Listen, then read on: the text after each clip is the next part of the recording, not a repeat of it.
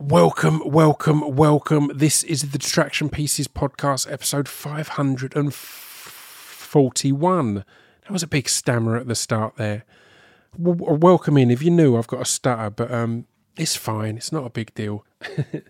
you, you, it probably won't come up a lot. I'm joined this week by Josh Weller. Now, this episode was meant to come out two weeks ago, but we shuffled some things around, which means I've been excited for you to hear and laugh at this for ages because this conversation just put a big smile on my face, like for the rest of that week. J- Josh Weller has been on before, but in different guises. So I first met Josh as a musician in like the 2007, maybe.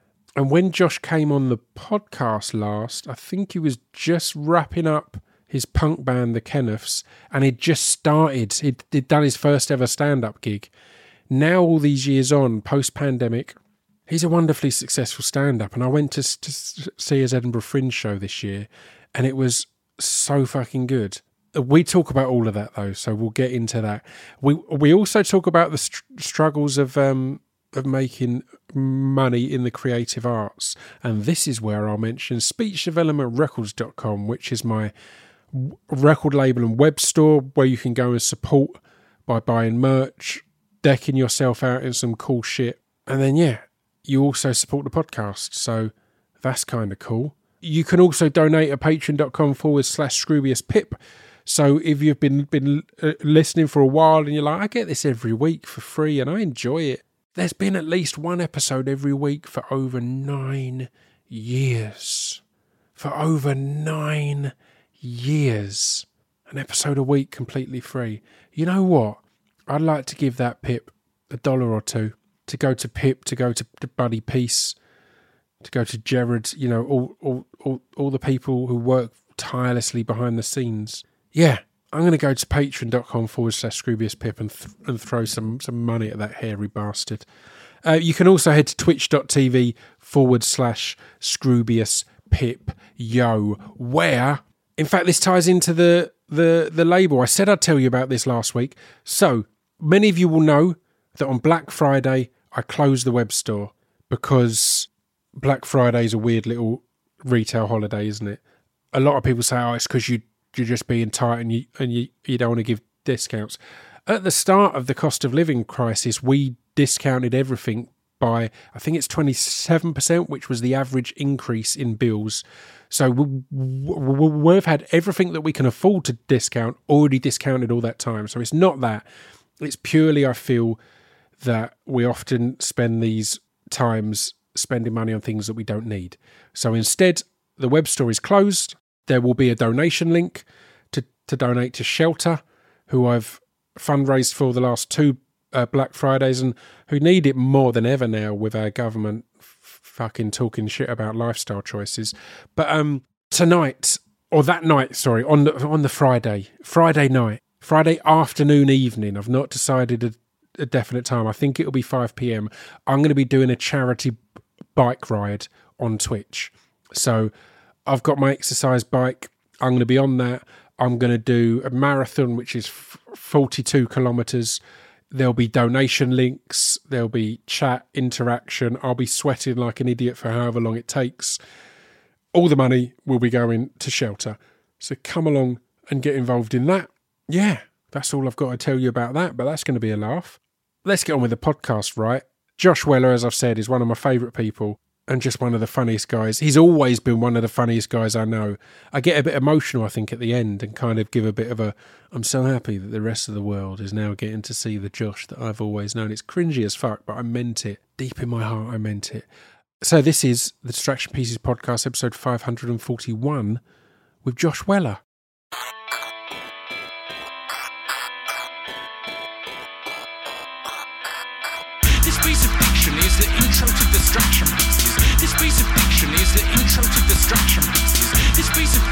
Is the intro to distraction pieces. This piece of fiction is the intro to distraction pieces. It's easier. We can relax. Um, I mean, I'm here today with Josh Weller. How are you, Josh? I'm good, man. How are you? Nice to see you.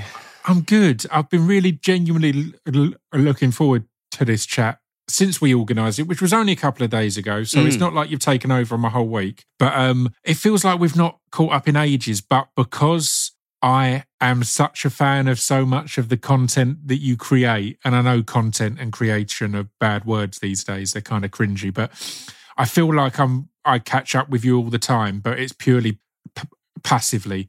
I'm just in, enjoying your creation cr- creations, then getting on with my day.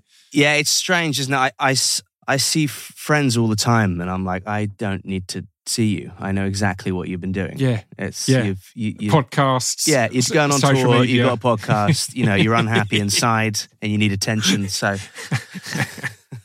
it's quite st- straightforward. Well, before we get into it, like, how are you? How's your week been? Like, what's been going on? Wh- What's your world at the moment? I'm getting back into just doing clubs every night for Yes. stand up. I did the Edinburgh Festival, and now it's sort of back Yes. to auditions for TVs and, and movies and things like that, and then um, and then doing yeah, just just gigging every night. So I've done. I, I mean, what day is it today? Friday. I think I've done seven shows already this week, so I'm pretty uh, ready for the weekend. How do you find auditions and acting? Because you're someone that quite easily sees the ridiculousness in things Yeah. and having acting as my main thing i know there's a lot of ridiculousness so i genuinely wonder sometimes if that makes it harder for you because because you're getting because you're having to go oh this is all dumb because you were in the witcher right is it yeah, the witcher yeah, Yeah. I mean, I, I don't have any acting. I, I I briefly saw a really good acting coach, a guy called Lee Knight, when I, but that was only when I got The Witcher. So um, I auditioned for it, and I was doing a bunch of auditions. I actually was in a sitcom, but they uh, when it went to series, they wrote me out. Um, Right. So, and after that, I was sort of. You know, you just keep. I kept plugging away, and I and I got this role, and it was a small role. I think I'm in three episodes of it or something like that.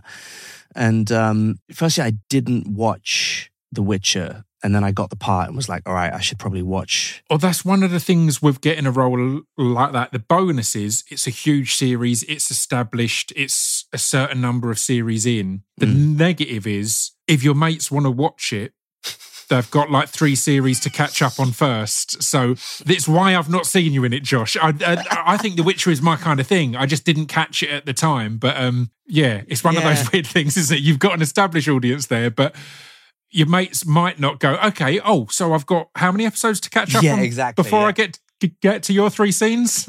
My mum was like, I turned it on and you're not in it. I was like, yeah, I'm not in the first episodes. and then she was like, there's a lot of boobs in it. I was like, yes. I'm not the Witcher. Yeah.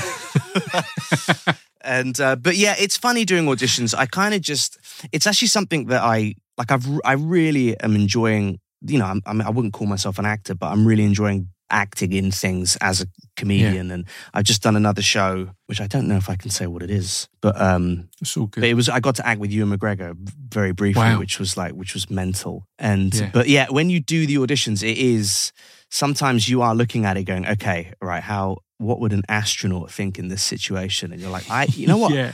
I don't know. You see, I'm, I'm kind of glad to hear the positivity here because I adore it. I love auditions. I love being on set. I love all of it. But I love the ridic- like I'm aware of the ridiculousness of it all.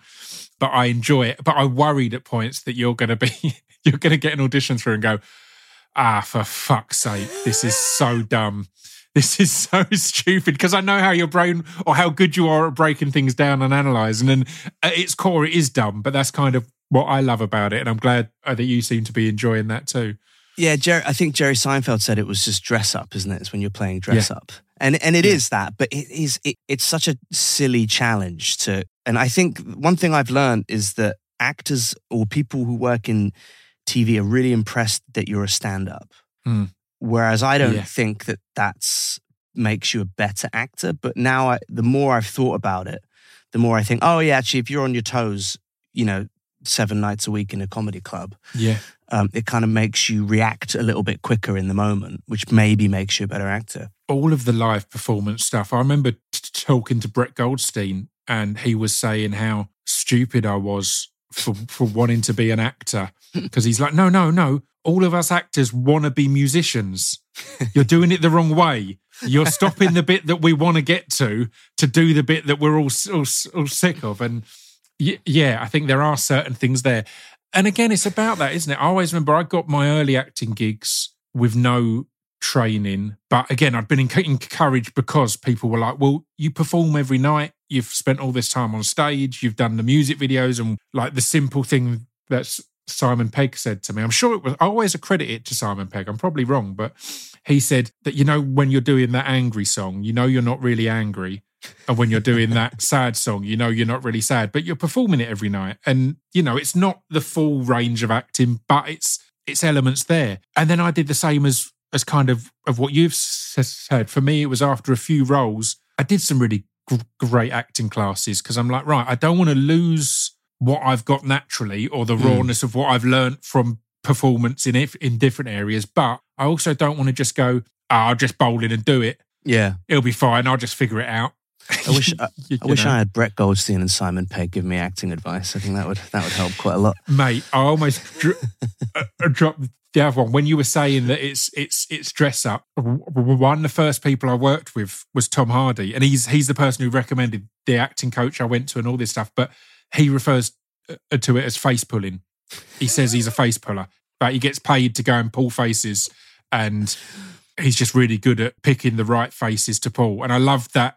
I love things like that. I always remember hearing a podcast as well with Andrew Scott, or seeing an interview maybe with Andrew Scott, and he said plays are called plays for a reason because they're meant to be up there, their play. And he said a lot of people take it all too seriously, and you have to go and enjoy yourself and mess about. And there's a beauty in that. My acting coach thought would get me to do my stand up, and then when he'd click his fingers, I had to go into the lines. So it's just, just as a way of like naturalizing. But then I love it. that adds a whole other fear. You're like, well, now I'm just bombing in front of one person.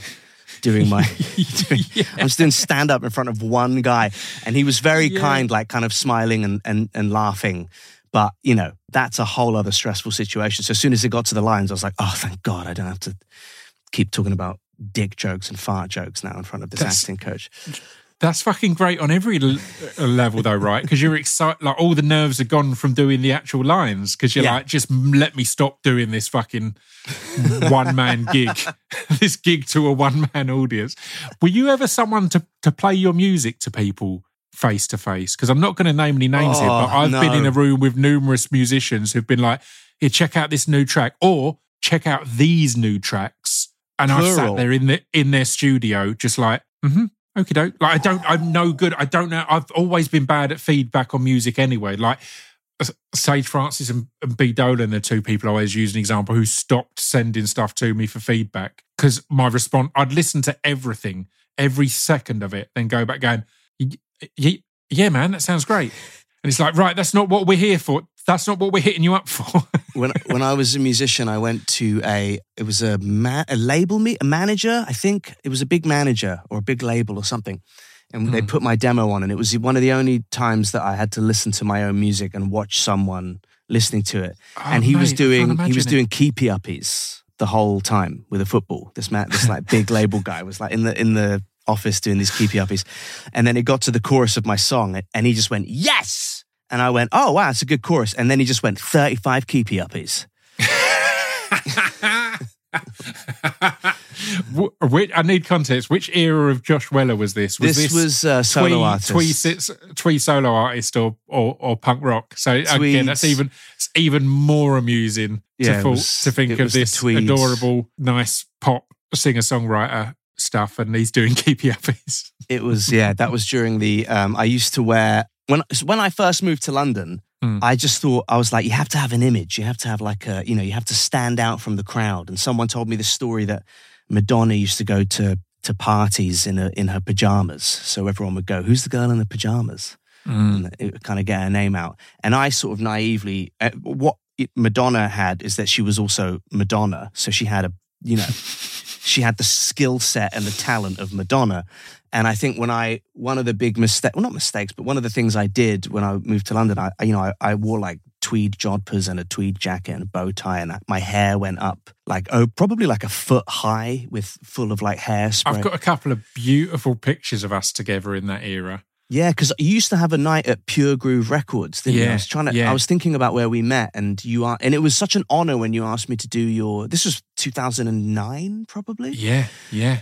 And it was such an again, honor to do your gig. it's funny what you're saying there about how ludicrous an idea it was that it works though because I had the same. I'd always wear a suit and I had a big beard because I Mm. knew that on a long night of, of poetry, people, again, you do, there is a point of you've got to have some material as well, but it makes you easy to reference. So Mm. people would be, oh, the one, the big guy with the big beard. And that was, you know, at that point, beards hadn't come into fashion or anything. So it was a kind of, that kind of Madonna in pajamas thing is really handy because it's it makes you stand out, particularly if you're an acoustic singer songwriter. I mean, there's a, l- a lot of them. How do you d- differentiate or or define which one it was? If you were the one in tweed with a bow tie with huge hair, you know, a, Were you pissed off when beards came in? Did it annoy you when beards came into fashion? I mean, I'm, I'm not sure which part of this speaks to my ego more.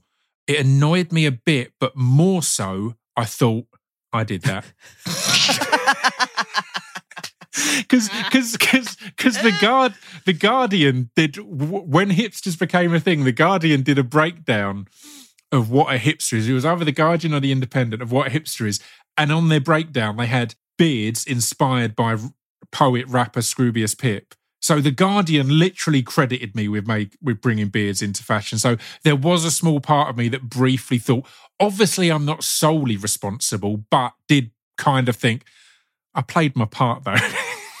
Someone told me back in the day that Jedward's um, stylist stole my haircut, and love uh. I, I I recounted that to someone recently, and they and they just went, "Is that a good thing that that's your legacy? Are you proud Yeah. of that? what a that you legacy! inspired the Jedward haircut." But um, but yeah, it was it, man, it was it was yeah, it was it was an interesting time to be um, a musician in London. I don't know if it's the same now. I don't think there's a scene in the same way. Um, I don't. I mean, I'm not in it anymore, but I, I don't know if there's a circuit in the way that. And I'm also not involved with new bands, but I don't know if there's places that people go and play now. Like whereas when we started, it was like I would see you probably every week. Just we'd be we'd be on a lineup somewhere together. It's what I loved about that scene though, is it didn't make any sense. yeah. It was just people that happened to be. Like it was me, you, like Kate Nash, Jack Yeah. Peñate, Adele, Paloma, all these people.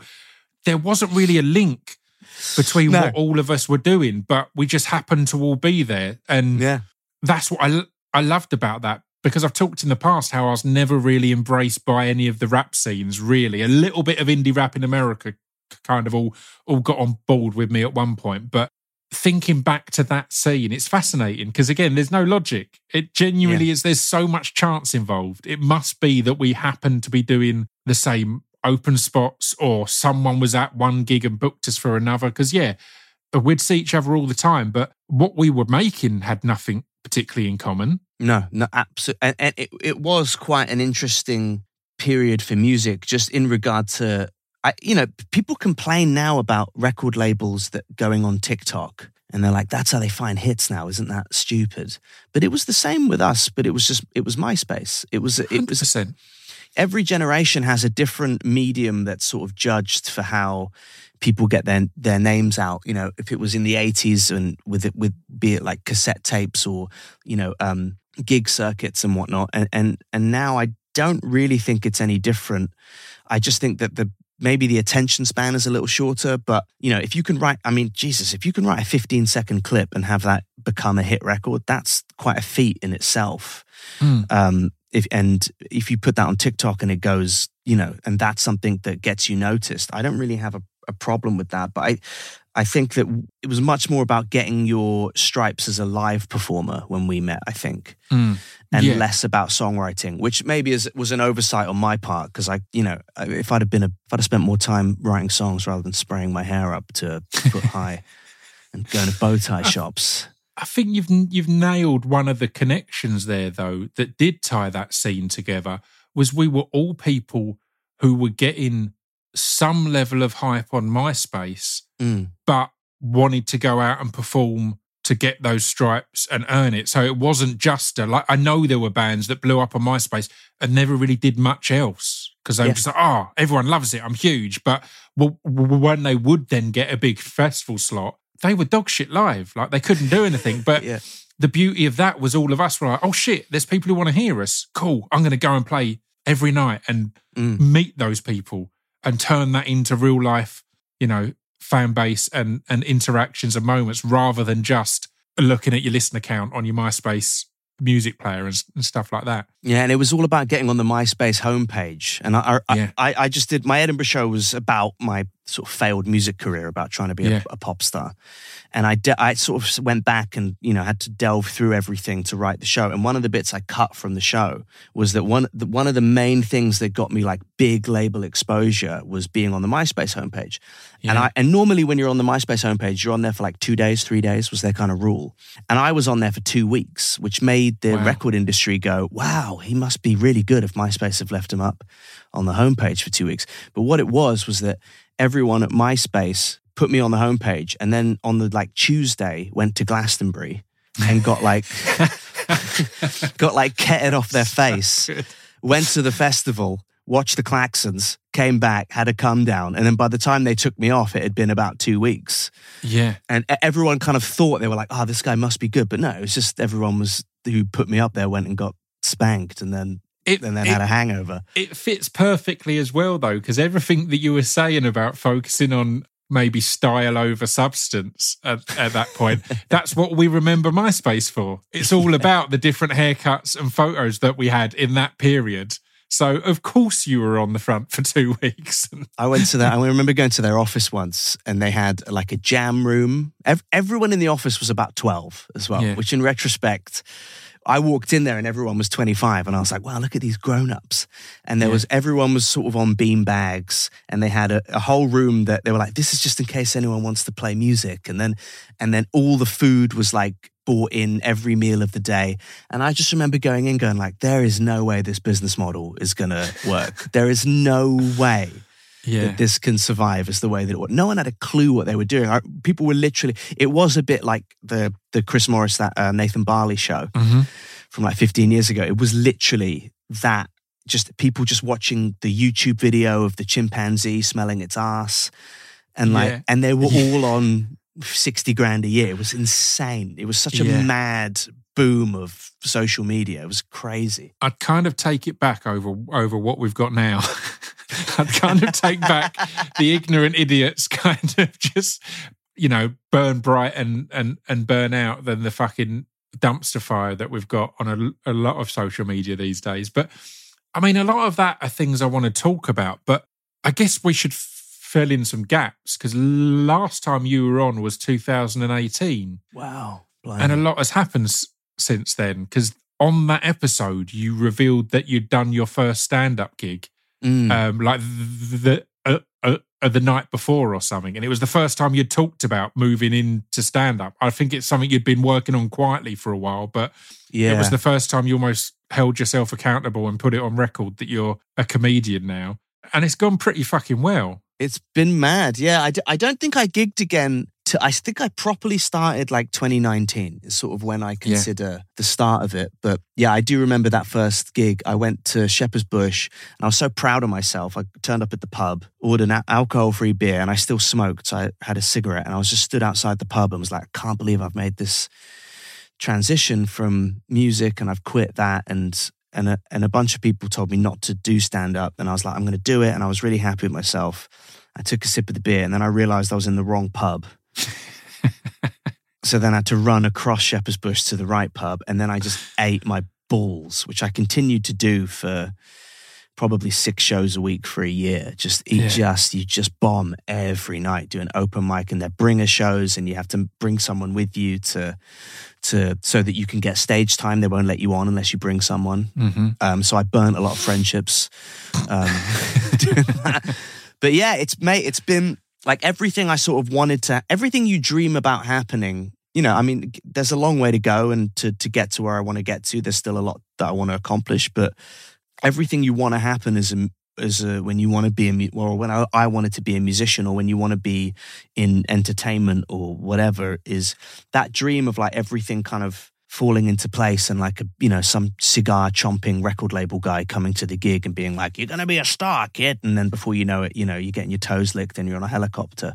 Yeah. Like that's that stuff uh, I, it was always a struggle in music. Like i couldn't get a record deal. I signed to one in france eventually because that was the only territory that would sign me and then couldn't get an agent couldn't get all that stuff. Whereas comedy everything's kind of just been I got very lucky very early and, and I got signed very quickly and they've been really good and, and patient and allowing me to work and getting me work and kind of, you know, really padding the ground for me to make I mean content is a is a I like I like making it, but I do Instagram's sort of like an interactive business card. It's sort of how you find a fan base and Mm. and going back to you know TikTok and MySpace, it's it's just another way to engage people and try and see a return of investment on ticket sales and stuff like or, that. Well, that's one of the things I wanted to talk about because I'm glad you brought up TikTok earlier in music because in the music industry now, if I know a lot of people have kind of lashed back against the fact that all labels want is for you to have a 15 second Mm. TikTok hit and all that, and it's not about this and that. And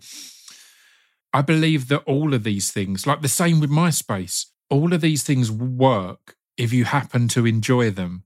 Mm. But if you try and force it, it's almost impossible. And that's what I see with your clips and content. It's like this feels perfect for you because it's it's a medium that you're really good at expressing your your thoughts and ideas in and and distilling the ideas of the cliches of different so the the drum guy and just just also the guitar drum guy and the the dr- drum pad guy and all these different cliches of social media it feels perfect for you so do you enjoy it and is it as is it or Hmm. Yeah, do I you have do, to go is there an element of you that has to go i need a new one What yeah, I mean gonna that's the thing is you know it is it isn't like making an album where people go oh that was really good. It's like you have to churn out like a new episode like every couple of Yeah. days. yeah So you Yeah. are, and I make so many that I'm like, this is not funny enough, and you end up, you know, they don't get posted, and that yeah they sort of become like B sides, and they just sit on a hard drive somewhere. But I, I mean, it. I always loved comedy that was where you're not sure if the person's joking or not,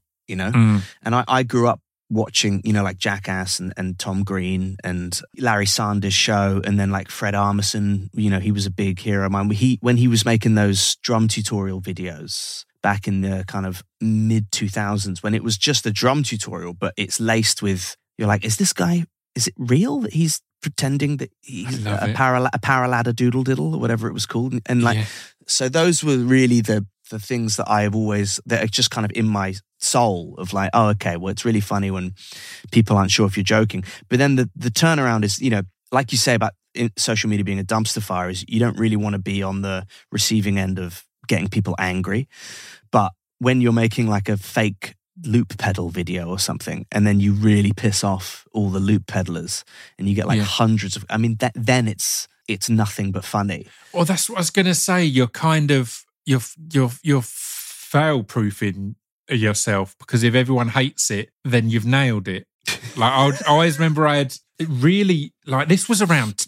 This was maybe 2010 or 11, maybe 2011 or 12. Actually, I took Brian Gittins on tour with me. I did a hmm. spoken word tour, and it was David Earl doing his Brian Gittins character. And some nights I also had Kae Tempest, and other nights I think I had Polar Bear for a few bits.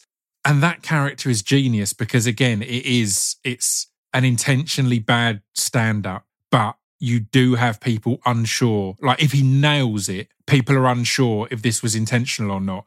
And it's one of the best things to watch. I just I love that that area of comedy as well. I fucking can't get enough of it. But David Earl, who plays Brian Gittins, is a very a sensitive soul. So I told him before he'd come off stage every night and apologise to me because he felt it had gone so badly. But it'd gone perfectly because a spoken word crowd, again, that's imagine, or it is, it's what you're doing on on social media, really. It's these people who aren't sure if you're joking or not. Mm. A spoken word crowd don't know they're about to get a nuanced comedian that's pretending to be a comedian. So there were genuinely people in the crowd like, what? is what what's ha-? like the confusion was and I'd stand in the crowd every night just drinking it in so I wanted to ch- ch- check on that with you because you do repost a lot of them so I've I've assumed that you take them well but Oh, a lot of the insults. you've made some people fucking furious yeah, yeah. It's someone messaged me. It was, uh, do you know the band Wargasm? yeah So Milkie from Wargasm messaged me. and She was like, "You must have uh, it's something like you know, you must have nerves of steel to deal with this." Stuff and I was like, no, it's just I just think it's funny. Like it's it's a very Yeah. personal thing. If you post and it's something, kind of the goal at a point like to an extent, it's the goal, isn't it, as well? Yeah, I mean, I'm not sure it's the same on Twitter. I think Twitter is a bit of a weird place right now, but Instagram is the way that people find it is a lot more selective and, and, and it mm. caters more towards the type of people that are going to gear towards your content. But yeah, I mean, if you're making a video about tapping a guitar like a drum and saying that it's, you know, annoying, and then you get all the people that do it just coming for you, that's, I'm not saying it's the goal, but it's like, it's sort of like a ricochet effect that is like a nice bonus where you get to go, oh, yeah. okay, well, take a look at all the insults I'm getting. This is really funny, you know? And then the people who get the joke and enjoy the joke enjoy it more because of that. So it's, yeah, you, you get extra extra laughs out of it, like you get that echo of of of the original joke. Yeah, I think if if if with any joke, if you can get like thirty percent of the people to love it and thirty percent to to not care, and then the other thirty to not be sure if it's real, that's a pretty good average, I think. Yeah. Um, you know, you're never going to do something that everyone loves, but um, for me, that's that's a huge part of the of the joy of it, of the goal of it is sort of I wouldn't call, I don't know if it's negging, but yeah. like um but just making something where you go, oh, I'm not sure if I think people might think this is real, and that's so it's so fun to to do that, and I would love to do that more in long form for, in in a show of some kind, but that's you know that's further down the line, I think. Well, speaking of sh- of shows, one of your kind of series of things that you've done is something that I've seen on social media and thought this trend because I took I talked to Alistair Green about this that there's some stuff on social media that doesn't translate to TV or certainly mm. not in a polished way. If you were going to put it on TV, you'd need to like the like Alistair Green stuff.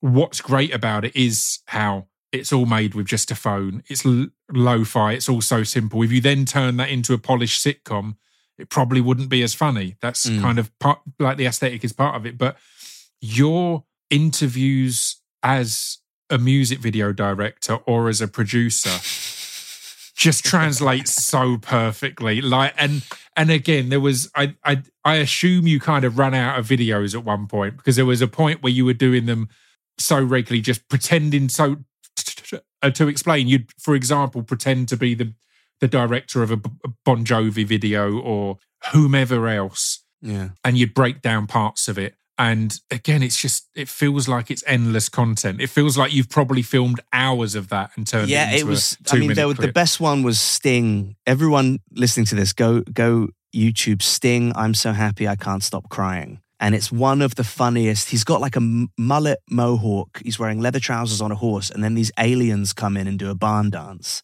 like CGI. And it's like it's sort of around the time that Men in Black was yeah was a big movie and i think that they kind of jumped on tried to jump on that bandwagon a little bit. And then there's like a there's like an anti-meat message where like the aliens cut up a cgi cow and turn it into like beef produce. And yeah. um and i got and i was like watching it and i was like wow my, my housemate showed it to me and went you should you know and i kind of thought oh it's funny. Who directed that and then you go, okay, well, it'd be funny to pretend you directed it and just make up like really spurious reasons as to why you made those choices as a filmmaker. But the reason I stopped doing it is because the copyright law changed on Instagram. Right. So you could no longer upload full length music videos. So the algorithm started detecting that I was posting other people's work. So yeah. that's kind of why it stopped. And then I tried it on YouTube and the same thing happened. So ah, that's annoying. That's that's one of those things that you have to kind of pray that in a couple of years, maybe a stream service would be like, oh yeah, we'll pay, we'll pay the license rights for that, and you can just do it here or something like that. But but yeah. with all those things, you know, every project you do or project, fucking stupid videos, or like every script or whatever it is, comic books, whatever, even if they don't kick off and, and get developed, they, they all just sit on the shelf and you can kind of accumulate. Um, I never really see stopping those things as a failure because you just have them in the bank and you can always come back to them later on, you know? Yeah. I completely agree. And again, loads of not to try and to force work upon you, but if a BBC or a Channel 4 or whomever else, they pay PRS and licensing, so mm. they're allowed to play music videos. So that could so easily be an iPlayer thing or a 4OD thing or whatever else that are just, yeah, endless, endless entertainment. I need to know, were you ever a fan of the Chili Peppers?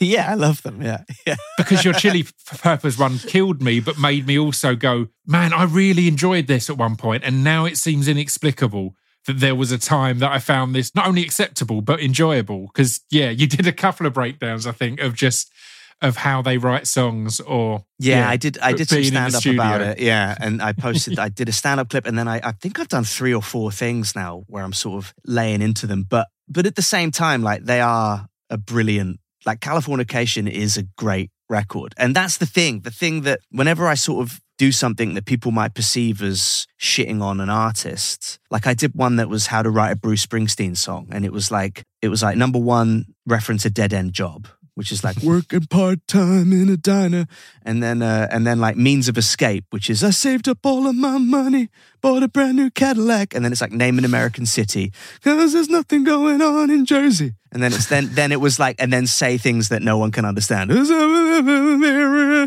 and um, and all the Springsteen fans came for me, and I've seen Bruce Springsteen live seven or eight times, yeah. and it's like I I do think that like, I'm a huge take, Springsteen fan, yeah, and I watched that and just adored like, it. Yeah, like obviously, yeah. all of those things come from a place of love. Like I'm not, um, like I'm getting it from 1975 fans at the minute for some silly TikTok video, and it's like no, but I mean, I've listened to enough of the songs to be able to break it down, and I don't listen to things that I don't like. You yeah. know, life's too short, and but you do notice traits in songwriting and you do notice there are formulas that every musician has and it's fun to acknowledge them and and I guess I guess you celebrate and take the piss of maybe a little bit close together in this context. But mate, come on, like around the world is a banger. Yeah, you know? hundred percent. But yeah. again, it's there's so much n- nonsense in all of their stuff, and it doesn't make any sense that this became a big thing. Well, when I started doing stand up, I used to just read out. I used to take the the lyric the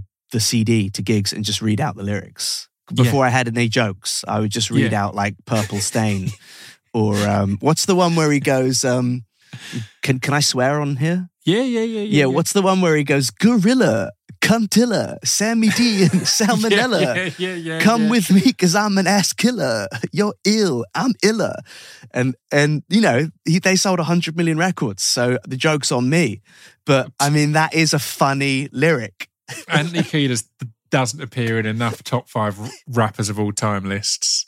Civil liver liver liver John Frusciante. He's great. They're great lyrics. I love it. I love it. Have you ever watched What Makes This Song Stink? No, I've watched What Makes This Song Great. I'm a I love Rick Beato.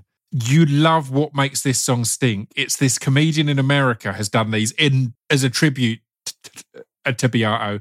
It's on YouTube. He's only done like five or six episodes they all got huge, and then he's just not making any. It's the most annoying thing in the world. But the best one of that is when he does a Weezer song. And again, it's that beauty of it's because he clearly loves Weezer so much mm. that he then breaks down. And again, I think I think you'd really enjoy it because he's a musician. So, so, so, so is this he's approaching it from a comedian and a musician's perspective and he breaks down like he'll pick a particular song that he thinks is just really bad and he'll break down why it's bad i think you'll enjoy it so um, check it out there's a little a, a, plug for that but speaking of enjoying i fucking adored your fringe show oh thanks mate you came on the worst night I loved it. I came oh. with, I ah. bumped into, uh, the funniest part was I bumped into a couple of people outside that I know. I bumped into Jamie Demetriou, who had to rush off. He did, he didn't come to my show, did he? No, he didn't. Uh. Annoyingly, he had to rush off. But I bumped into, I'm not going to say who,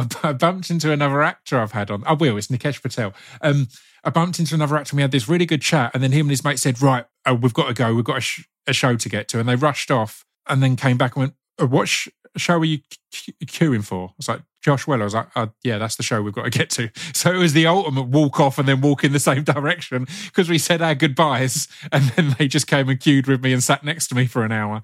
So uh, that's nice. I didn't know he came to the show. Oh, yeah. Cool. And, uh, again, I loved it, but it felt weirdly emotional for me knowing so much of your journey. And it felt like I'd caught the show that was the culmination of the bits of your journey I know as such, if you know mm. what I mm. mean. Because it was, I've watched I think it was the first time I've caught you live. I might have caught you once before doing a small set, but it was the first, it was definitely the first time I'd got a full set, but I'd watched loads of your clips that you share and post. Mm.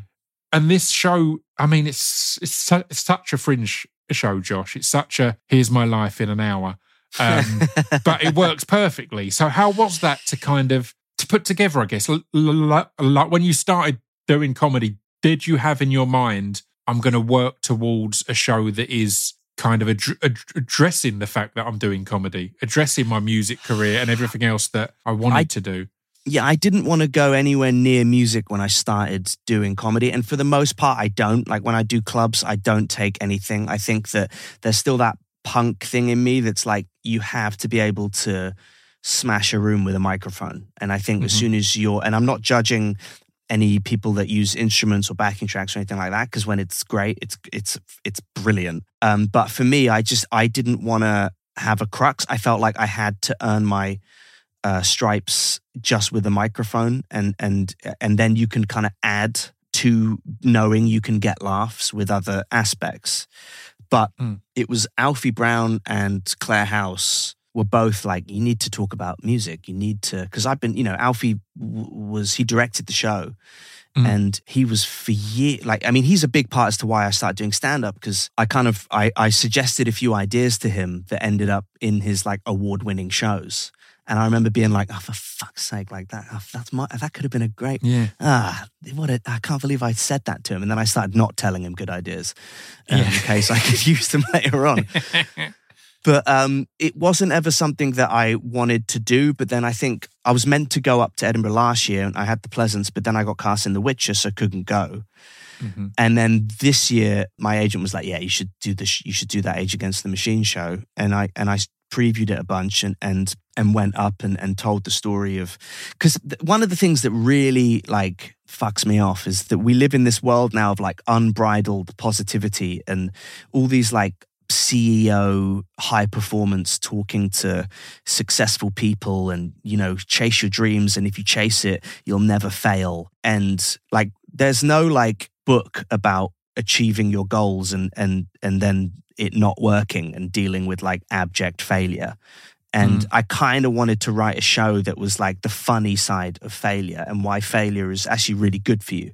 Because if you fail at your dream, you know, as, as heart wrenching as that is, it only leads to better things. And and and how to deal with having a dream and not accomplishing it is is a big reason that people don't try and chase their dreams or or you know why people become embittered with failure or whatever and and I kind of just thought it'd be funny to do a show about this because I tried really hard and it didn't work and that's funny um, mm. rather than looking at it as a sad thing. And I, I wanted it to be a journey of like, I did all the things right, but it just didn't, all the beats didn't happen. All the things, all the, the sort of, um, the cocktail for success just didn't mix together well enough. And um, I, I don't know. I, th- I think that's I think that's a really really good grounds for a comedy show, and I think it's really funny to talk about trying to be a pop star and like the yeah. insanity of going into co-write sessions, which is which is for people who don't know is when you when you can't write a hit, your record label kind of or your managers or even just yourself, you go and write with other people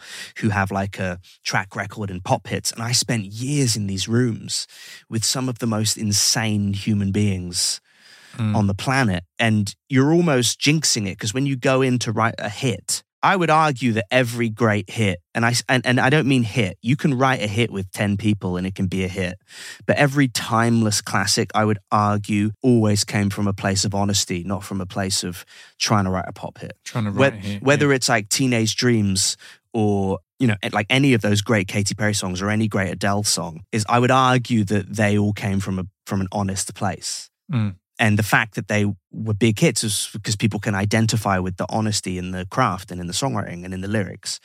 And i think that i spent so long doing those sessions that that was really funny. Touring is really funny. Getting a record deal in the music industry and just coked up A&Rs at your gigs and all that stuff is funny. And and I realized that I'm maybe one of the few comedians that has that background that can talk about those things and kind of make yeah. jokes about them. And I started to see that as a, as a strength or like a like a unique unique selling point or something. So, but yeah, you did come on. I think you came to the because you text me while I was backstage. Yeah, yeah, yeah. And you were like, "Don't be shit. Saying, don't be shit." Yeah. yeah.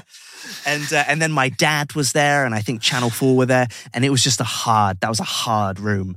Mate, I was, it was amazing. I was so upset I'm- I'm- afterwards that you uh that no, you. I'm I was like, intrigued ah, to see how it it like what a good one looks like because I said, I thought it was just fantastic, and I I wish any of the people who are angry at you taking the piss out of Bruce Springsteen or or whomever else needs to come and see that show because you also break down some of your bad lyrics from your Mm. past and some of your possibly troubling like cancelable lyrics from oh yeah. fr- from the past. There was one there that I was like, I hope I didn't hear that at the time because I hope to think I wouldn't have been like, oh yeah, that's no, fine. yeah, it was it was my first single. It was called Pretty Girls, and I tried to I tried to write a song about about how we judge women too harshly on their looks, but I tried to write it like Randy Newman, so like in the first person, kind of make it again like I didn't realize I was a comedian, but the lyrics were sort of um, you know meant to be funny, but in retrospect, it just sounds like it just it's just not a good song. And the funny thing was is it, is it became like a running gag where everyone at my agency was like, "Oh my god, we love that song" because they were hearing it every night. Yeah. So they were like, "Can you send us the full song?" And I was like, "Absolutely not. No, that Yeah. song dies with me." That's not the one. It's like, no, it's the one. Yeah, and then the You're not co-writing lyrics. understanding the well. Yeah. context. I always remember me and Dan playing, is it Green Green Belt Festival, I think? And it's a Christian festival. And we hadn't really realised, but we were like getting a huge slot on the main stage. We're like, that's great. And I always remember the cheer that our song Letter From God to Man got, or certain cheers throughout it. And the, that song's always gone down well, but these cheers felt different. And I felt uncomfortable because I was like, no, that's, I don't think this is, I don't think you're hearing this how I mean it. And it's not that it's an anti-religious song, but it certainly isn't a God is great type song. And I feel that with those A&R people probably hearing it going, yeah, man, this song's, this song's really the one. And you're like, I don't know you get it. well, the same thing happened with Born to Run. It was used for the Republican presidential Yeah. campaign, wasn't it? And Springsteen was like, "Well, I'm not playing that live anymore." If, uh, Springsteen is one of the great examples. I did a big rant about this on on one of my Twitch streams recently because people don't realize that or born in the USA is is anti America essentially. It's talking about the lack of progression and the dead end nature of it. Almost all of Springsteen's stuff. People think of Springsteen as the America guy.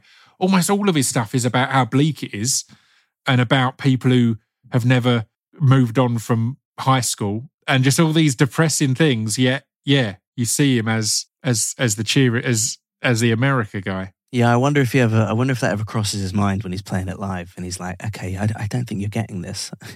I talked in early on in this podcast. I had a Wes Borland on, and we talked about that with Limp Bizkit because Wes Borland was the ultimate kind of art school outsider kid, and then this band turned into the jock band. Mm. And he he definitely had a period of being like, I don't relate to my audience at all because Yeah. I'm the art school. We're, I'm the guy you would have all picked on at school. Yeah. And now you're you're you're singing along and loving it, and it's like this feels weird and wrong. It's Al Murray. yeah, well, yeah. I mean, Limp Bizkit were like a band that I, I, I, I didn't talk about them in the show, but there was a there's a bit in the show where I talk about I love when parents get offended by lyrics to songs, Mm. and it's and it shows a generational shift that the new generation has written a song that sums up its era so well that it offends the generation that came before it, and then I talk about the first song that my parents that offended my parents. And I ask the audience to shout out, you know, what song did you love that your parents hated? And I would say nine times out of 10, someone in the audience shouted Limp Bizkit. Yeah. And I know enough about them that I would go, oh, I don't really know about Limp Bizkit. And then I'd tell this like very intricate story as to their success and their, how they were accepted by the black community. And then they kind of spearheaded the new metal movement. And then I remember seeing Wes Borland when he left Limp Bizkit and he said, um, he was like, you know, the money's great, but this is, this is what it feels like to sell out. He's like, this is what it feels like when your soul turns black Yeah. and and then he then he left after um after chocolate starfish so so he was like yeah that's cool let's call the album chocolate starfish and the hot dog flavored water You see, that's the beautiful thing with, with your music love and knowledge and fandom is you did a similar thing when someone picked an Eminem song and you could give just at the one I was at and give a Yeah. detailed history of Eminem's rise, every album and all of that kind of thing. And it's great to have that kind of up your sleeve as such. It's just a, like a, it's like a silly party trick. And I remember someone Yeah. afterwards said that that it was one of one night someone was like, "Oh, that was was that a plant? Like, did you put someone in the audience to shout that out?" And I was like, "Do you really think I have the budget to pay someone to come to my show every night and sit there and shout out Len Yeah. Yeah. or Smash Mouth?" Like, One day you will. One ah, day you yeah, will. Fingers I mean, crossed. We're getting towards having to wrap this up, but I want to talk a little bit about because you touched upon your show being about kind of achieving your dreams and f- failing as such, or reaching those goals and failing. And I wonder, is music indus- is the music industry w- w- one of the only industries that's n- I think it's ninety percent set up to believe that you've failed. And again, to go back to when we were gigging, people like Kate Nash and Paloma and numerous others signing to big labels and then it's and doing absolutely amazing, but at different points always being made no matter how high they were, you're made to feel as if you're failing. I remember gigging with P- Paloma at her, her first album launch, I think, and it being one of the best gigs I've ever seen, and going backstage and s- some record label exec had had the keyboardist, I think it was, in tears because they'd started a song in the wrong key and they'd had to perform this song in the wrong key and all this. And I'm like, I'm there at my level going, this is the dream. They've, they've headlined the Hoxton Bar and Kitchen, you know, and, and at that point, I'm like, wow, how could you get to these heights? But I think it is an industry f- for that, right? Because I'd say again, so much of what you did, you you did get signed to a major label. Admittedly, the French leg Yeah. of a major label, but Still counts. you you had all these things happen, but success is never really success unless, or so rarely, unless you become Adele or Bruce Springsteen or whomever else. I think again, I remember Kate Nash getting dropped from the label because that next album, I think, only had two top ten hits or some shit like that, and it's like Yeah. what? And that's Yeah, failure. I was listening to an interview with a with a punk band I like a lot recently, and from the '90s, and they were saying that um, the the week that their second album came out, the label were really disappointed because it only sold 240,000 copies. And I was like, "That's the biggest album of the year now," Yeah, yeah. and that was just nothing back then. and you're a punk band. yeah, exactly. You're not meant to sell any. it's a weird one. I think because I'm not, I don't really have a dog in the fight at all. I don't have a dog in the fight a- anymore. Like I'm not a musician. I don't. I'm not engaged with the music industry or anything like that. But it's it's interesting that uh, so many people ask me about it, and I do feel like I, I feel very passionate about the welfare of musicians. Like it's so hard to Mhm. make it nowadays. Well, I I know in 2018 we spent a lot of that episode t- talking about Spotify Mm. and how hard it can be because of the revenues and all that, and that hasn't got any better. I mean, no, it's if anything, it's gotten worse, and and and Yeah. you know, it's so much harder for bands to profit on merch now as well because Mhm. you know the. I don't know uh, enough about this to really talk about it, but my assumption is that that Brexit has upped production costs and shipping Mm-hmm. costs. So, like, if you buy of like, I went to see. um so my old bass player from the punk, my punk band, I was in a punk band called the Kenneths. So he's now in a band called Dry Cleaning, who are smashing it. And he was saying that um, I went to the gig and he was like, "Oh, don't buy the vinyl because we don't make any profit on it." And I, I remember being really confused because I was like, "Oh, I thought that was like the main thing that you vinyl sold." was the big thing to right? sell because it really, yeah, and the avenues. It's like the music industry. See, it feels to me like you know that I, I always forget the name of the artist, but you know that drawing of those ladders that just go the staircase. Sorry, that just goes Yeah. round and round and round. MC Escher, Yeah, the greatest I- MC. Yeah, or like or like a Up there with. Anthony Kiedis. he was here.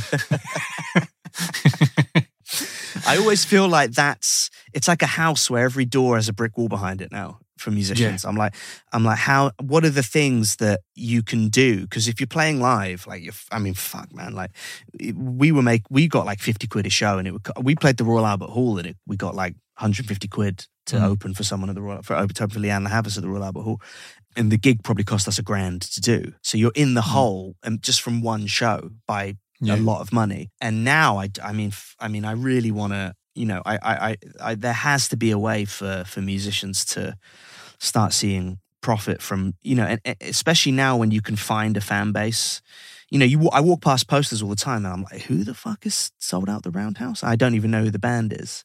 Yeah. Um, which is also just age. Like I'm not, yeah, you know, yeah, yeah, yeah. you know, it, that's just why music's not pop music's not for me anymore. And I think l- leaving the music industry because I had a weird thing of that. Of after I stopped making music, I listened to so little new music at least now. And again, I, I can't decide if it's related to music or, as you just say, age. That's what Mm. happens. But yeah, but it, I mean, it's interesting because I was talking to a publisher friend of mine recently, and I'm, I want to mention this on the podcast now in case there is anyone listening. But if I had loads of money, I would open either a vinyl a pressing f- factory in the UK Mhm. or a publishing, like a, a, a book printing factory in the UK, because there's like two of each. And the demand is through the roof, as you say, because of Brexit. All the ones in Germany and Holland that people used to use just aren't affordable anymore, and it just feels like an absolute open goal from a business point of view,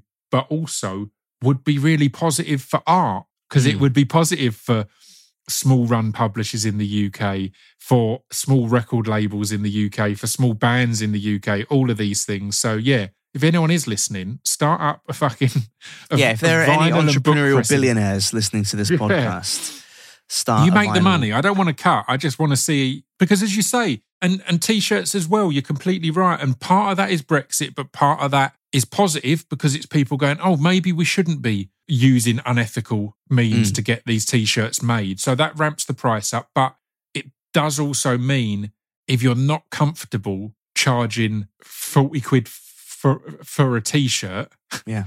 then you're going to struggle to make a profit on it. And that was always the thing. People would always argue, I've downloaded your music for free, but I'm coming to the gig and I'm buying the t shirt. And my argument would always be, would you say to a plumber, I'm not going to pay you for doing the bathroom, but I've paid for the kitchen and I paid for the radiators? It's like, no, they're separate things that have their own costs attached to them. And as you say, gigs cost money and Yeah. aren't a, um, aren't always a massive money spinner. They can be, but aren't always a massive money spinner. So, and the same with like merch. It's like, you know, I didn't get that merch for free, right?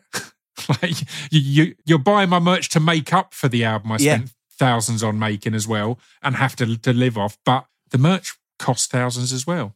We, we did uh, the when the punk band we did the Warped Tour in 2016 around then, and um, we'd have these merch drop off points. So that that tour, if you if you don't know it, so it's like the it's sort of like the crowning achievement of punk tours, Mate, so I, I know I texted you about it at the time, but you and Brett Goldstein, who I mentioned earlier, I've always been someone, l- luckily, particularly in these industries, who doesn't get je- jealous of my mates. I'm always excited for, for, their achievements. You and Brett are the two only times I've had a moment of being, oh, fuck you. I've then got on to being happy and proud. It was when Brett got a Marvel role because I'm a massive superhero nerd, and I had a moment of ah, for fuck's sake. But then then got really excited, and it was when you, you got the Warped Tour because the Warped Tour was my m- mecca from when I, I was a little punk kid. That was the dream, and when you got the Warped Tour, I had a moment of ah, f- fuck Josh and fuck the Kenneths, and then I got over it and text you like, dude, this is amazing. that makes have a great so time. What what was what's Brett Goldstein's Marvel role? he's um Hercules. Um, so he's only had the the post credit sequence in one of the Th- Thor films, but it's the big po- post credit sequence. He comes up and he's like, "I will get him, father." So he's going to come after Thor. So he's going to be he. So they're going to make the character bigger. Yeah, yeah. Wow. Would- Assumedly, again, all these things change all the time, but that's just presumably the plan. for the for the people listening who don't uh, know what that means, it means that Brett Goldstein is not going to eat a carb for the next seven years. Yeah, That's what that yeah, means. yeah. It's insane. I remember hearing it. I saw a chat with him about it, and he was like, "I got it," and I proceeded to do like 500 pre- because he was filming Ted Lasso at the time. He proceeded to do like 500 press ups every day in the lead up to it because it's a tiny little scene. But yeah, He, um, w- Yeah. yeah, our, we had we had merch drop offs every night on that tour, so we would have to. I mean, you'd be in like the ball bag of America, and they'd drop off five boxes of t-shirts, and then you'd sit in your tent after your show every day and try and sell. I think we sold like eleven thousand dollars worth of merch on that tour. Mm. And it was like the, that was genuinely how we paid for our US visas. It was how we paid for our flights. It was the only way that we could do that tour. Because I think on the Warped Tour we got we got four hundred and fifty dollars a day, which between three people is not Mm. a lot of money. And then you pay immediately. You know, your bus cost is one hundred and fifty a day, so immediately that's down to three hundred. And we weren't really taking any of that. I think we were taking like thirty dollars a day per diem, which is like just for food and drink and stuff. And um, and I was talking to a music manager recently whose whose artist is opening for I can't remember who it was, but someone big on tour, sort of five thousand cap venues a night. And he said, "Oh yeah, we're not even bothering with merch because it's it's also not just production costs. It's also the lack of income that people have now is they're not spending money on merch Mm. for the support bands. They're only buying merch for the headliners. So that that's a whole other like market lost. It's it's like yeah, man, it's it's it's upsetting. It really is. And it's so, yeah, it's hard to know what the solution is. But as said, we were shouting about this in 2018 and it was already an old, old subject that the music industry just, it's so hard to make money now because of, and again, the fact it's every, every revenue is going away. You're just not Mm. going to have music, like you're going to have far fewer m- m- musicians because people just can't afford to, to do it. Or it'll all be a little rich kids. Yeah. So shout out to the 1975. Yeah. Um, In 2028, maybe when I come back, we'll have a we'll be able to talk about it differently. It'll be a solution. Hey, the Yeah. music industry turned out fine, didn't it? Hey, it was all look at this. We're all happy. Who knew? Who knew? Well, to kind of to wrap things up, what's ahead? Or I've I've got a note here, and this is this seems like such a trite question, but are you happier, Josh?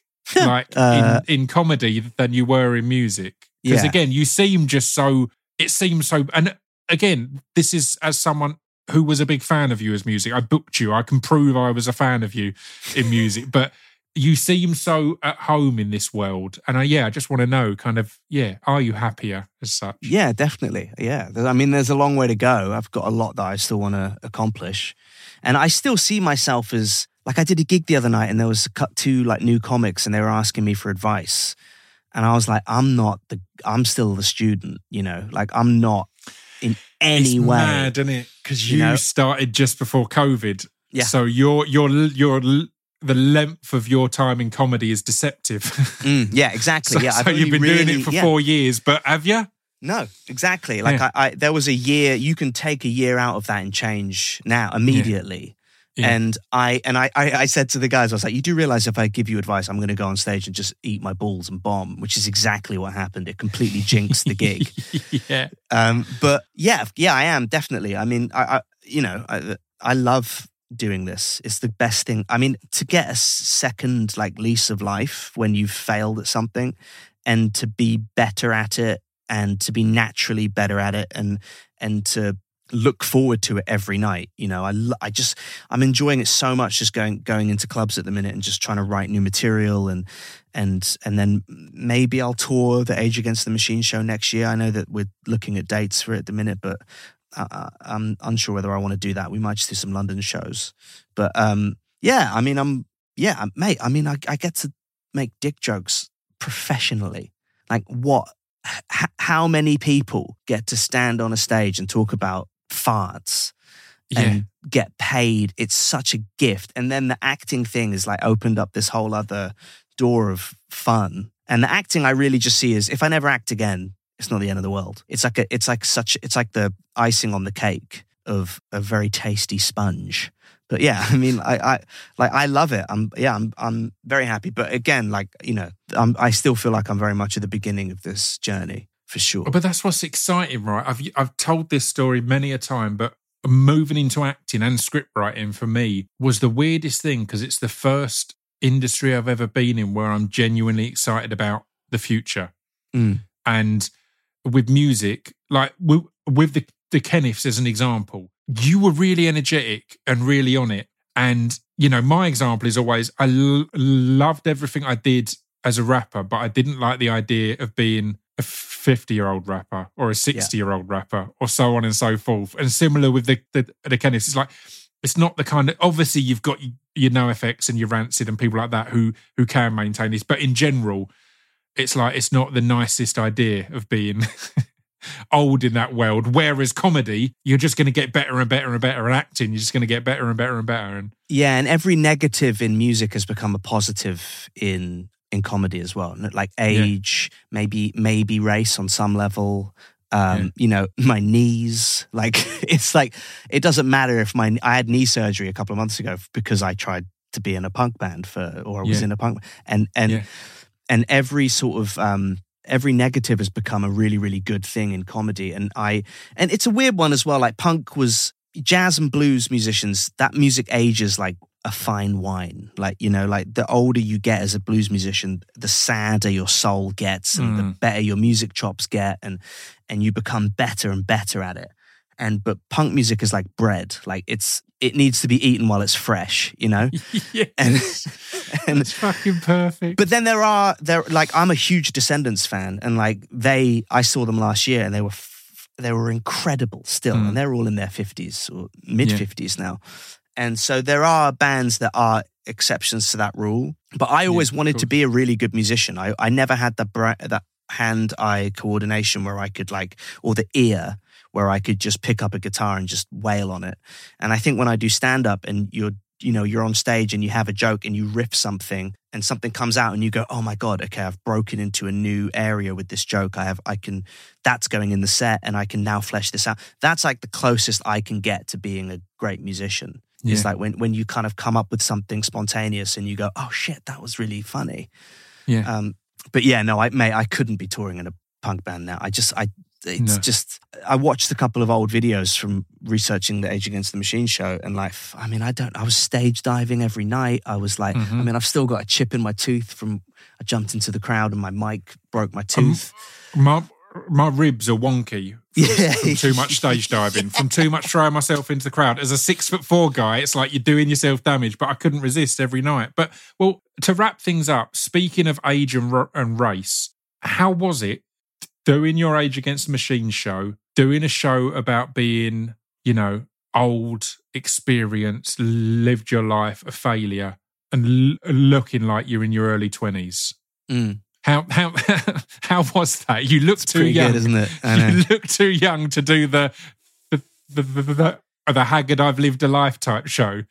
It's just infuriating. it's a disconnect, isn't it? My my advice: if you take anything away, like the Baz Luhrmann sunscreen song, if you take anything away from this podcast, the answer, the thing to take away is cocoa butter. That's that is the greatest. It's not trying to be successful as a comic or trying to make it as a musician or a difficult industry. Every day, twice a day, just slather your face in the oiliest body, not face moisturizer. Just when I was nine years old, I went to school and my mum went, oh, and I was all ashy. And my my mum went, she was like, you need to, you know, black people have to, we have to moisturize our skin. And that is the greatest gift. That, Mate. and probably not doing But- manual labor as well. That's probably a big part of it as well. That's a good tip. Bill Burr's got a good joke about it, and I I, I oh, have love Oh, Holy shit, I'm Bill ashy. Burr. Yeah. But when he talks about, and it, again, he's like, people talk about black don't crack and how black people don't age, and it's a genetic thing. It's like he's like every black person I've ever met m- moisturizes. Yeah, yeah. Every white guy I've ever met d- does not moisturize. It's not some magic thing. But it's, a you're weird going out thing. and s- sit, sitting in the, s- the sun and letting yourself burn and then just getting all dried out. It's like just fucking moisturize and look after your skin. Yeah. I've had people come up to me after shows and be like, "What's you know like uh, you do look young," and I and I've like with with like white people who've asked me whenever I say, "Oh, just moisturize twice a day," that's all you have to do. uh, It's like I've told them to try and zip wire off a mountain. That this look Yeah. comes off their face. They're like, "Oh, Yeah. I'm not doing that. I'm not doing that. Yeah. That's it's not a Mm. heavy Is there lift." another option? Yeah. is is there another answer? Is there a pill I can take? It's so simple. I love it. but yeah, it was that was a problem because I, I do I do, and it's it's something I'm very lucky to have. I look very I look very young for my age, but then equally you can play into that on stage as well. So there Yeah. are ways to sort of to make that funny as well. But um, yeah, I mean, yeah, thank you Palmer's cocoa butter for for the eternal youth. I love it. I love it. Well, thank you very much, man. It's been a pleasure as ever, and we need to actually catch up in the flesh at some point. I know I'm saying that. Yeah, we say this every time we see each other. You came out of your show and said, "Do you fancy getting a drink?" And I was like, "No, I'm off. Bye." Yeah. so, And then so I know I that this is me saying that, and then going, "Oh, actually." I'll see you at a tube station twice a year. and then Yeah. we're both one of us is in a massive hurry. It's normally Us- you. I've said to a few people, I think it's what I love about the fringe because, like, you are someone I'd enjoy actually hanging out with for an extended period, but I'm not really into extended period hangouts. And at the fringe, everyone's in a rush. So it's my dream because I love seeing everyone, but I don't want to spend a whole evening with everyone. So the amount of people at the fringe I bump into, and then either I or them get to say, I've got to go, I've got a show. So we have a 15 minute catch up, and then I don't have to go through the rigmarole of actually socializing. Oh, it's the It's best, dream. isn't it? As you get It's older, the, amazing. like I celebrate plans getting cancelled. Like I've scored a Mm. goal in a football game. Mate, Like it's I- the I- best thing in the world when someone's like, "Oh, that thing's." I had a thing cancelled last night. I was meant to go to Yeah. a, to a to a, a, a show, and the guy Yeah. texted me and was like, "I'm not very well," and I was like, "Fuck, It's the this dream. so good." I've I've been telling this story for over f- five years, and it explains, you know, how big a deal this is. But I was at the train station up the road from me, at, at Stamford train station, and a guy I used to DJ with, Bill, came onto the station. I'm I'm heading into London, and he said, "Oh, all right, like, how you doing?" And we had a chat, and then he said, "All right, I'm going to go up up the other end of the train now. Good to see you." And it was just beautiful. I was like, yes, this is it. We don't need to sit together for a full hour on the train into London now. We just had that moment, and both of us as grown ups who want to put our headphones back on and listen to stuff just went, okay, bye. And he he he initiated that, and I've I said it. I al- already loved him, but I've loved him all the more since because I- yeah, I um I worked behind the till in a toy shop for four years in uh, on Westbourne Grove, Mm. and uh, a couple of months ago I was standing outside a tube station, and a one a, a woman walked out who I, who I used to work behind the till with. She I think she was she did the kids parties or something like that. Mm. And she went, "Oh, Josh, how you doing?" And I went, "Yeah, really good. How are you?" And she went, "Yeah, good." She went, "How the last few years been?" I went, "Yeah, really good. What about you?" She was like, "Yeah, good. Got married, had a kid." And I went, "Oh, that's amazing." And then she went, "Well, that's as well as we know each other. See you later." It was fantastic. I, I love it. Uh, When I worked in HMV, one of my mates, who's now one of my best mates, we really hit it off when we first met. But he was uh, above me. He called me into the office one day and said, "Right, um, I think we've kind of run out of things to say to each other for the time being. So let's not talk much for like, shall we say, two weeks." And then we'll get back to it. And we just didn't say anything Great. to each other for two weeks. Then came back, had loads to catch up on. But because we were seeing each other every day, it was like, uh, this has been amazing. I don't want it to burn out. I don't want to ru- ruin it. Uh, And let's put a pause on our friendship. And it was fucking ideal. I love that people can be gr- gr- grown up about these things. Well, Pip, coming on your show has been amazing, and I don't want it to burn out. I'll Um, see you in a few years. Yeah, yeah, that's as that's as much as we know each other. That's fine. See, what we need to do, I'm, I'm now extended this, or what we need to do is you, me, and Stu Whiffin go out at some point because you, cause you boys fell really deeply in love for like a brief Uh, period of time. no, it's still it's still there. That's still, a still there? Love. I love that. Perfect. He's so Oh my good. god. I love him dearly. Well, we'll organise something at some point soon. We we won't, Yeah, but yeah, we'll happen. try to. That was I, I, again. I, we need we do need to tie this up. But I used to love walking past because when I started doing stand up, you were still doing your We Are Lizards night, Yeah, yeah, and I would walk past the big queue on my way home Yeah. every Friday because I'd do a show and I'd come back, Yeah. and then I got to come into the venue, have a beer with you wearing a fucking lizard mask, right? yeah. yeah. So I don't know if you've ever tried to catch up with someone who has a prosthetic mask on their face, who's also playing like a big popper dance remix. But like Yeah. it's ve- it's very hard to have an act. So I would drink like whatever like beer was behind your thing, and then I'd go, all right, see you next week. And that was that was Yeah. how we caught up for quite a while. perfect. It's perfect. Yeah. I fucking love it. Well, I need to start the club night up again, and then we can we can get back into our process. Perfect. Well, it's been a pleasure, mate. And um, yeah, I'm excited for all that is ahead. As said, I genuinely, I, I watch y- your stuff and it feels so perfectly you. And I love that people are getting to see you. Like, again, not to keep mentioning Brett Goldstein, but there's a comparison there as well. I've known Brett for years and it's been so good seeing the rest of the world finally get to see Brett. And it feels like that with your posts on socials and your stand up. It's like, yeah, this is how everyone was meant to see Josh. So yeah, it's a beautiful thing to see, man. Well, I look forward to getting cast as a supporting role in a major Apple TV show, winning an Emmy, and then getting in a Marvel movie. So fingers crossed. I can't wait. Yeah. I'll talk soon, mate. See you, mate.